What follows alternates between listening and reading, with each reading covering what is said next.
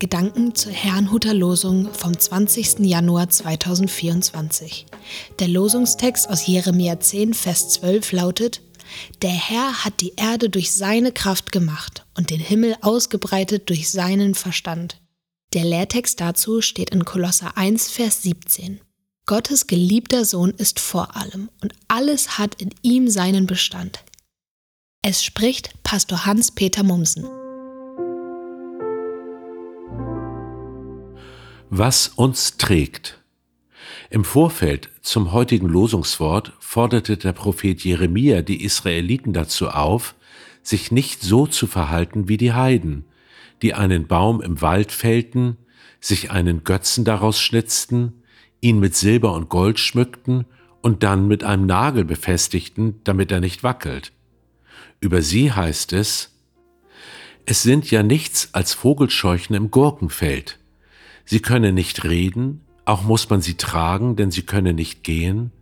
Darum sollt ihr euch nicht vor ihnen fürchten, denn sie können weder helfen noch Schaden tun. Ganz anders ist dagegen der lebendige Gott, der die Erde durch seine Kraft und den Himmel durch seinen Verstand schuf, wie wir im Losungswort lesen. Die Frage ist, was hat das alles mit uns zu tun? Einen Götzendienst, wie ihn Jeremia beschreibt, finden wir vielleicht noch im Hinduismus, aber hier? Nun heißt es aber bei Jeremia: Die Götter, die weder Himmel noch Erde geschaffen haben, werden unter diesem Himmel von der Erde verschwinden.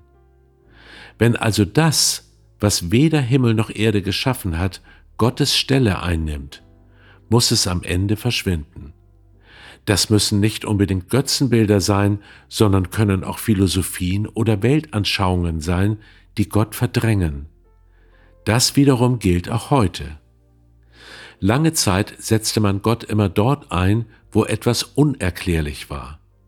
Deshalb erschien es so, als ob die Forschung an Gottes Thron sägt. Doch das ist nicht der Fall. Es sind Menschen, die Gott für nicht nötig oder für nicht existent erklären. In letzter Konsequenz wird dann für Gott der Zufall eingesetzt.